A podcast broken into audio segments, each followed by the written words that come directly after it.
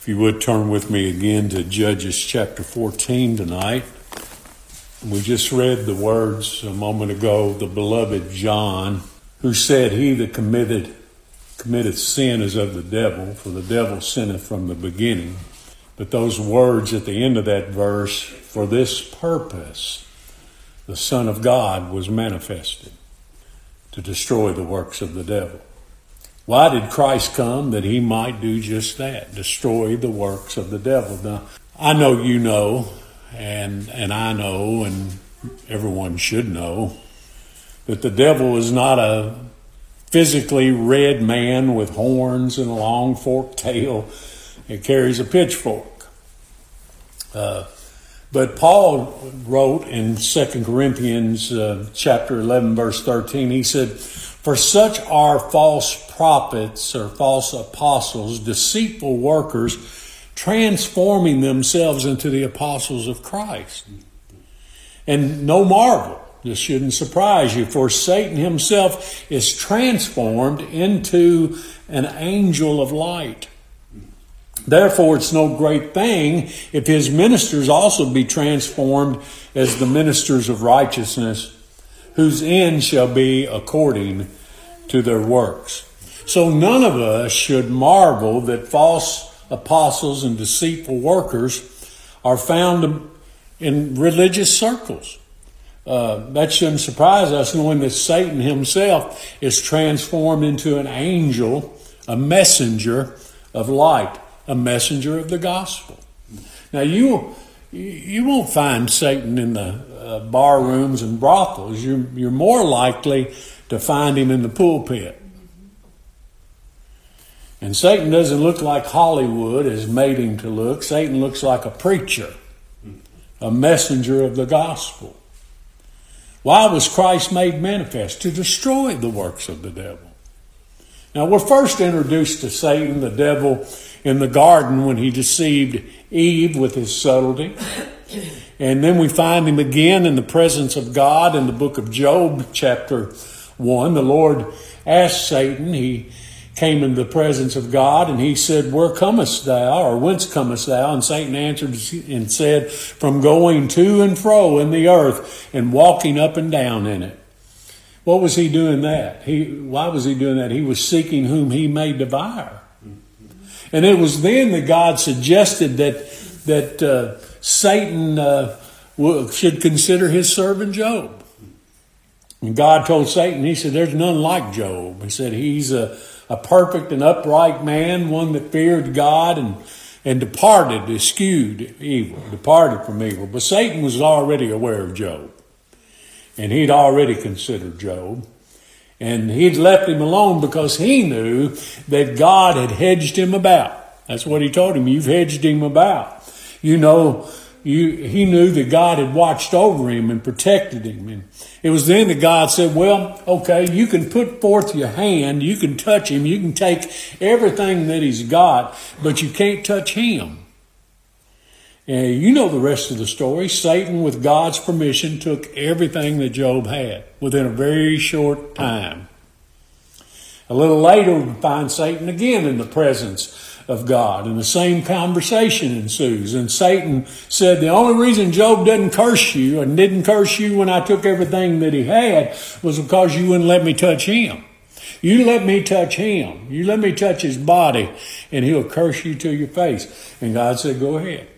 You can touch, you can touch him. You can touch his flesh, you can touch his bone, but you can't take his life. You see, God is in control. God puts the restriction, restrictions upon what Satan can do. Satan is God's dog on a chain. I uh, I hear I have relatives always talking about taking authority over the devil. You know, taking power over the devil. You know, God, uh, God got authority over him. The Lord Jesus already conquered him. He's on a chain. He's he's God's uh, guard dog or whatever you want to call him. we don't need to take authority on. We better not. We don't match for him. So you know again the story. Satan struck Job with boils from the top of his head to the soles of his feet. So we see from the beginning that Satan's work is to destroy the people of God. The Lord Jesus called Satan a thief. He said, The thief cometh not but to steal and to kill and destroy. But I've come that you might have life more abundantly. And this is the work of the devil. The Lord said in Mark chapter 4, verse 14, The sower soweth the, the word, and these are they which fell by the wayside where the word is sown. And when they had heard, Satan cometh immediately and taketh away the word that was sown in their heart. Uh, the devil's a thief, and he's out to, to steal and kill and destroy. He's the father of all lies, and the Lord said he was a murderer from the beginning. In Luke chapter 22, verse 3, we're told, Then entered Satan into Judas, surnamed Iscariot, being of the number of the twelve. And he went his way, and he communed with the chief priests and captains how he might betray Christ unto them. He's out to destroy the Lord Jesus and the gospel and God's people. But for this purpose, our Lord came into this world to, to destroy him. Satan's work is to kill and destroy. Also in Luke chapter 22, the Lord told Peter, Simon, behold, Satan has desired to have you that he may sift you as wheat. And he did. He did. Peter denied the Lord three times shortly after this. But the Lord said this I've prayed for thee, that thy faith fail thee not. And when thou art converted, strengthen thy brethren. Peter was restored to the, to the Lord and his gospel. So his prayer for Peter was effectual. In Mark chapter 8, the Lord told his disciples openly that he'd be rejected, arrested, and killed. And Peter began to rebuke the Lord, take issue with the Lord. He said, I'm not going to let this happen. And you remember what the Lord said to Peter? He said, Get thee behind me, Satan. Yes. For thou savorest not the things that be of God, but the things that be of men. Peter was being influenced by the devil, which never savors the things of God and always the things of men. And this is Satan's work. I, am trying to establish this from the scriptures. And this is why Christ came to de- destroy him. And that's what we have a picture of tonight the Lord Jesus destroying the works of the devil. So, Let's uh, look again at Judges chapter 14 together, beginning in verse 5. then went Samson down, and his father and his mother to Timnah, and came to the vineyards of Timnah, and behold, a young lion roared against him. And the Spirit of the Lord came mightily upon him, Samson, and he rent him. Samson rent the lion as he would have rent a kid, a small goat. And he had nothing in his hand. But he told not his father or mother what he had done.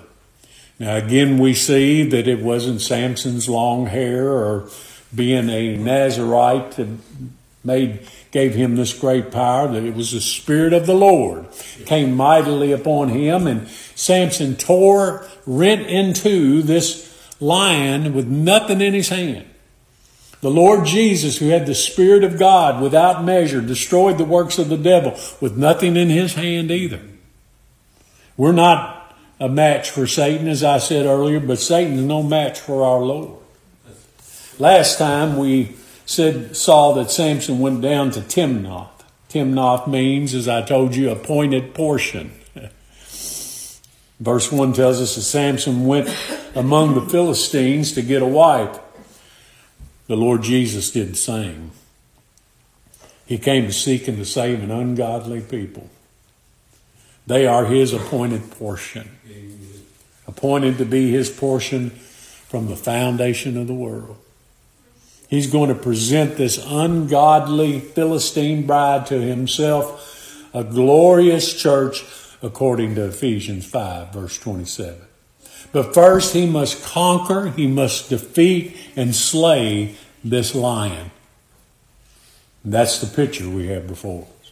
Samson slays this lion with his bare hands. He had nothing in his hand. He didn't have a staff to keep the lion away. He didn't have a spear, a sword, or a knife to pierce the lion. And as a type of Christ, the Lord destroyed this adversary that stood between him and his future bride, And that's exactly what the Lord Jesus Christ did when he destroyed the works of the devil. Our enemy, our adversary, our accuser, Satan, is compared to a, a roaring lion who seeks whom he may devour. And he is cruel and he seems ferocious, but he is as a roaring lion. Did you ever notice that in the scripture? As a roaring lion. He's a roaring lion with no teeth. The Lord's pulled his teeth. And uh, this is not a picture of some cosmic battle between good and bad. This is not a blow by blow account of good versus evil. This, it's not an epic struggle of good and evil like we see in the movies. The Lord Jesus destroyed the works of the devil with his own bare hands. Our Lord needed no weapons. The Lord destroyed the devil by his work of righteousness accomplished by his own bare hands. The, the hand in the scriptures is a picture of works. It was by his perfect work of righteousness that he destroyed the work of Satan. Adam and Eve, you remember, with their own hands, they sewed fig leaves together to cover them. But God wouldn't accept it because it was a covering by the works of their hands. God covered them with the skins that came from the shedding of blood. Without the shedding of blood, there is no remission of sin. Cain. Cain brought as an offering to the Lord the fruit of his own hands. And what did God do? God rejected his offering because there was no shedding of blood. God accepted Abel's sacrifice and offering of the lamb because blood was shed. Without the shedding of blood, there is no remission for sin. Here we have a beautiful picture of our Lord defeating Satan with nothing but his hands, his work of righteousness finished and accomplished. Samson went down to Timnah and he saw a woman, a daughter of the Philistines. I mentioned this last time.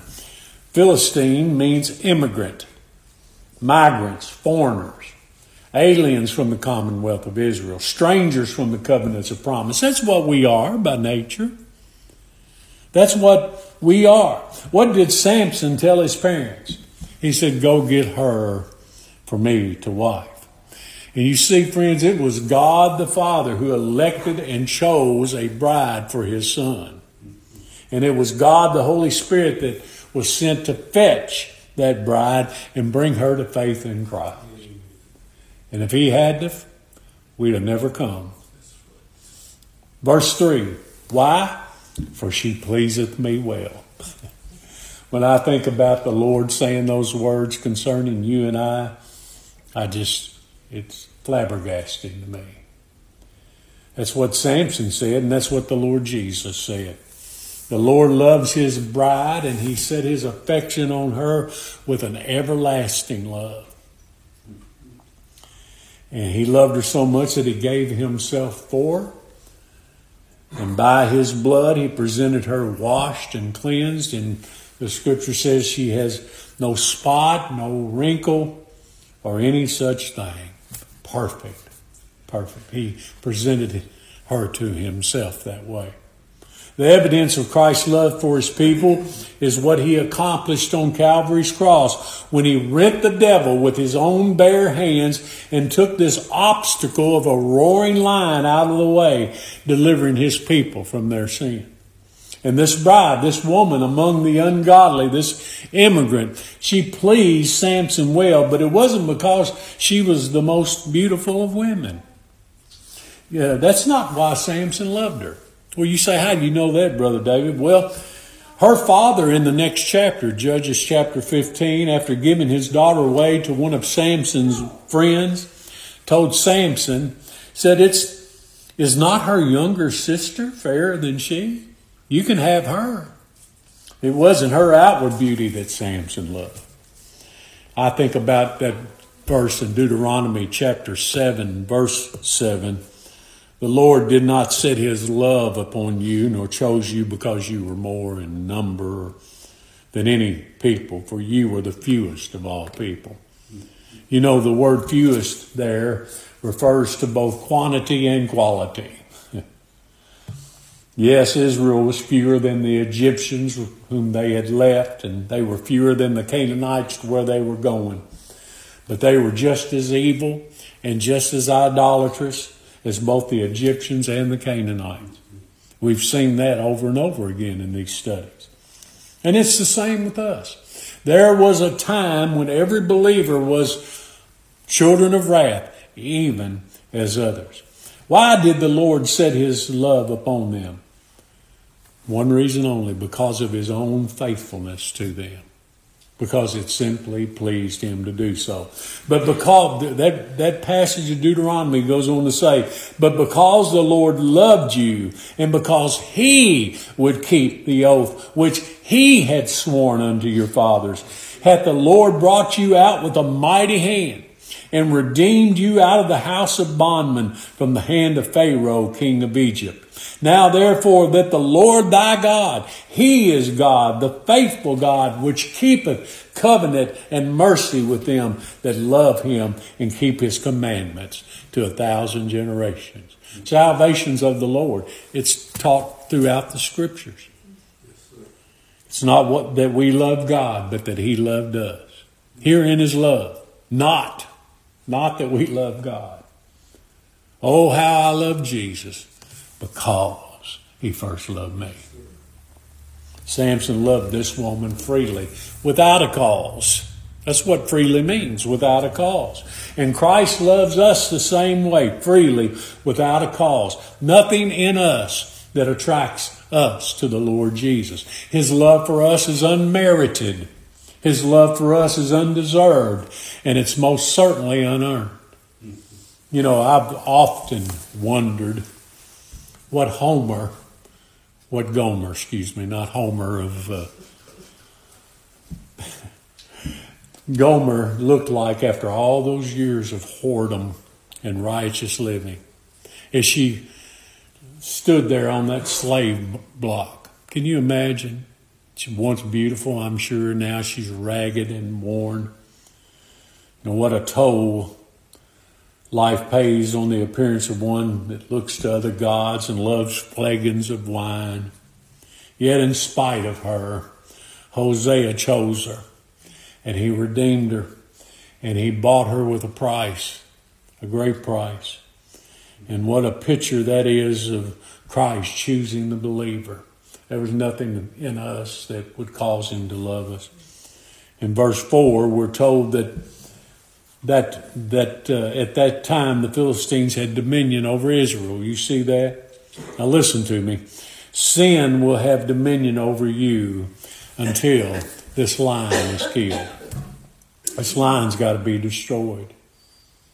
Our strong man, the Lord Jesus, must kill our roaring adversary in order to procure the, le- the, the least attractive of a bride.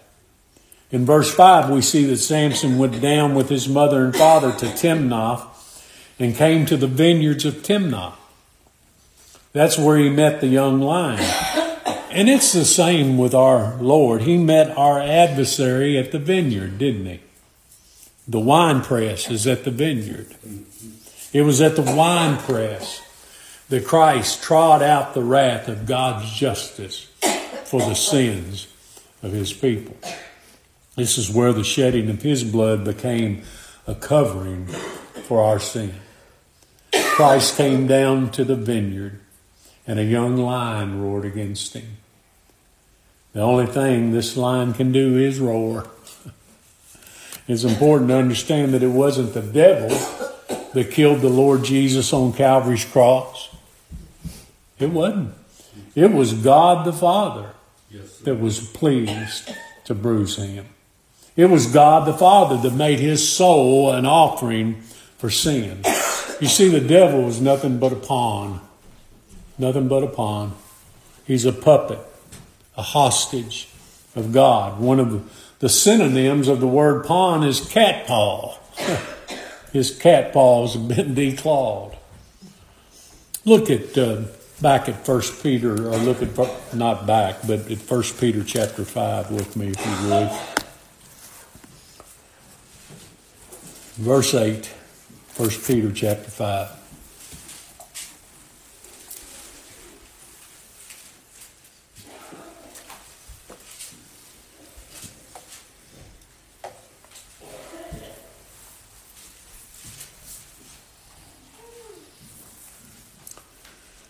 Verse 8 Be sober, be vigilant, because your adversary the devil, as a roaring lion, walketh about seeking whom he may devour. He is as a roaring lion. His teeth and his claws have been removed. He roars, he accuses, and he tries to bring us under the law.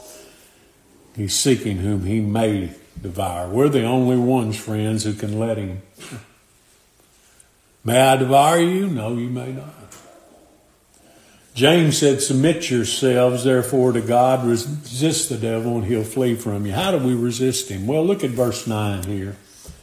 Whom resist steadfast in the faith, knowing that the same afflictions are accomplished in your brethren that are in the world. We look around this world that we're in and we see this hopelessness, hopelessness. And what we see is the accomplishments of a roaring lion. But if we resist him steadfast in the faith, believing that Christ, our strong husband, has rent him as though he was nothing, we see that, that uh, in what verse 10 tells us, but the God of all grace, who hath called us into his eternal glory by Christ Jesus, after that you have suffered a while, make you perfect, establish, strengthen, and settle you. As we'll see later, honey is found in the lion's carcass. Honey in the Bible pictures the Word of God. The sweet honey of the Word of God points us to Christ and Him alone. What we have here before us tonight is a spiritual picture of our salvation. This is a not a story of the battle of good and evil. This is a, not a story about uh, a, a battle between Samson and a lion. Christ exchanging blow for blow with the devil. It's much more than that. This is a story about God Almighty slaying his son on the cross when he saw the sin of his people. This is a story about how the justice of God was meted out on the one and only sacrifice for sin. This is a story about God's beloved son who loved his bride so much that in the end, as Samson did, he died to deliver her from the oppressor of sin, our greatest enemy. And in the providence of God, Samson looked down on the Philistines and Timnath and he saw a woman that well pleased him. And on the way to make her his bride, there is a lion that roars and has to be killed and destroyed before he can take that wife into himself. And that's exactly what the Lord Jesus Christ did. There's a lion that roars and he's got to be killed. He's got to be destroyed before he can take unto himself this wife. And that is exactly what the Lord did. For this purpose, we read the Son of God was manifested that he might destroy the works of the devil. What are the works of the devil? Accuse us of sin. Sin is a transgression of God's holy law. How did the Lord destroy the works of the devil on the cross of Calvary? He fulfilled the requirements of the law perfectly for us. He satisfied God's justice in his bride's room and place.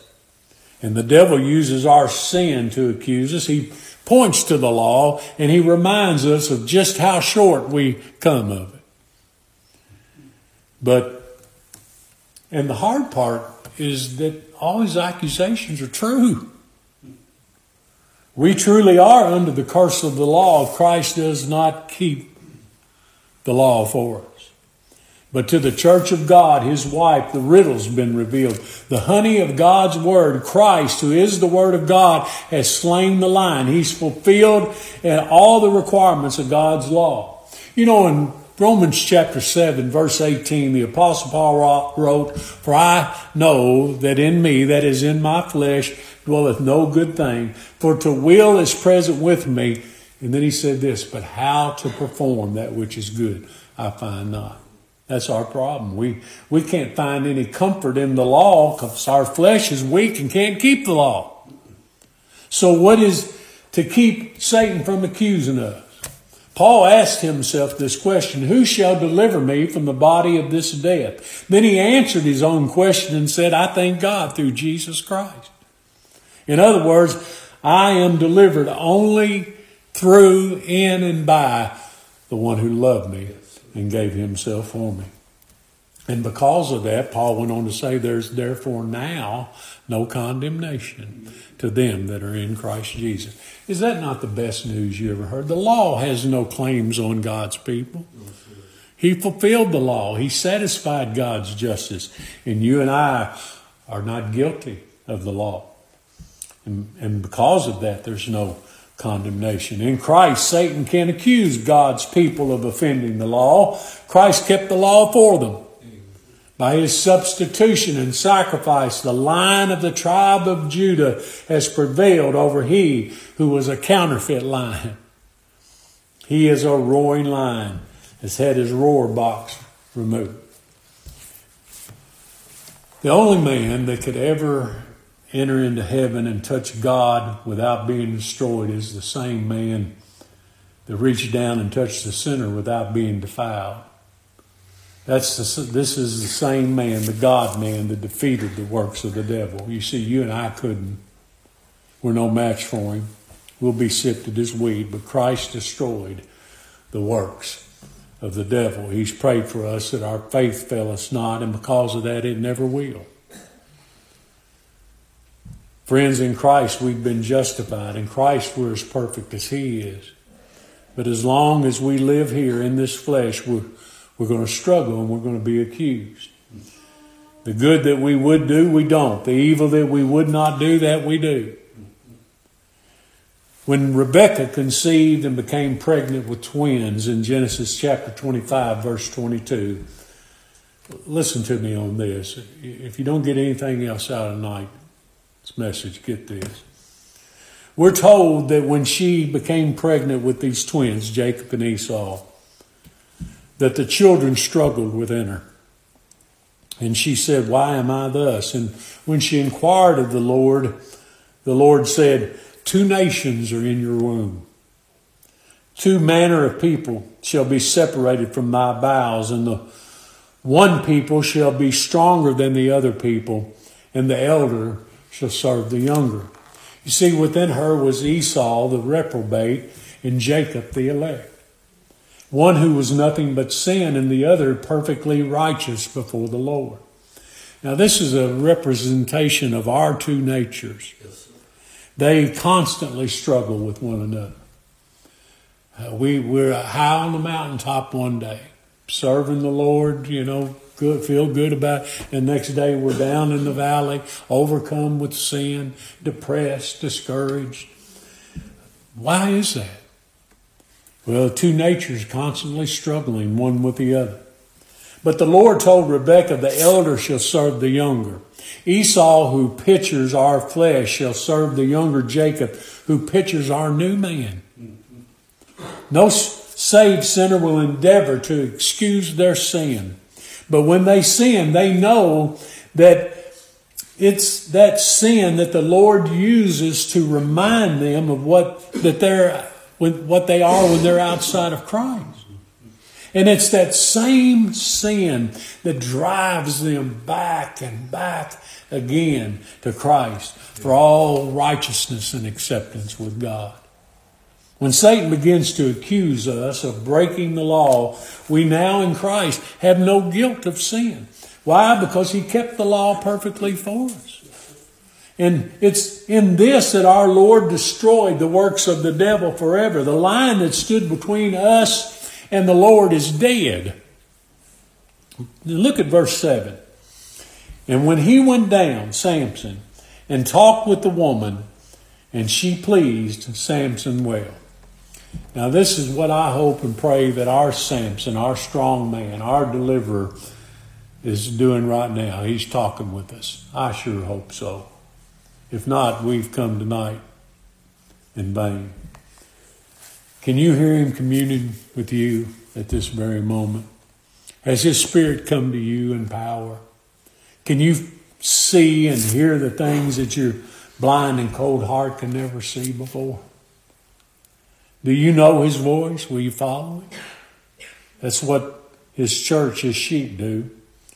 And look at verse 8. And after a time, he returned to take her, and he turned aside to see the carcass of the lion. Now, we're not told how much time transpired here, but just as we don't know the hour or the day that our Lord will return, but enough time has passed that the lion's carcass has decayed. And read on, and behold, there was a swarm of bees and honey in the carcass of the lion. And as I mentioned a moment ago, honey is in the Bible is a picture of the sweetness of God's word. It's like honey to our taste. The word of God is, isn't it? Verse 9, and he took thereof in his own hands and went on eating and came to his father and mother and he gave them and they did eat. But he told them not that the Lord had ta- that it, he told them not that he had taken the honey out of the carcass of the lion. And I hope we can see the sweetness of the picture here. The very hand that slew the lion, our judge, our deliverer, takes the honey from the lion and feeds his people the sweetness of his grace. What does that mean? It, it wasn't was it was it not the blindness of Bartimaeus that caused him to cry out for mercy and sight? Was it not the issue of blood that caused that woman who'd spent all she had on doctors to come crawling to Christ to touch the hem of his garment? Was it not the rotting flesh of the leper that caused him to cry, Lord, I know you can, but will you please make me whole again? And was it not the deadness of Lazarus, who could not cry, that caused the Lord to cry, Lazarus, come forward? Are these not pictures of honey coming out of the carcass of the once roaring lion? God takes the honey of His Word and He reminds us that the Lord Jesus has put our sin away and fulfilled all the requirements of the law that Satan accused us of breaking. Samson fought the battle and he slew the beast. His parents didn't have any part in that battle. They didn't know where the honey came from, but they reaped the benefits of Samson's victory. And that's what every child of God does. We can't understand the great mystery of godliness.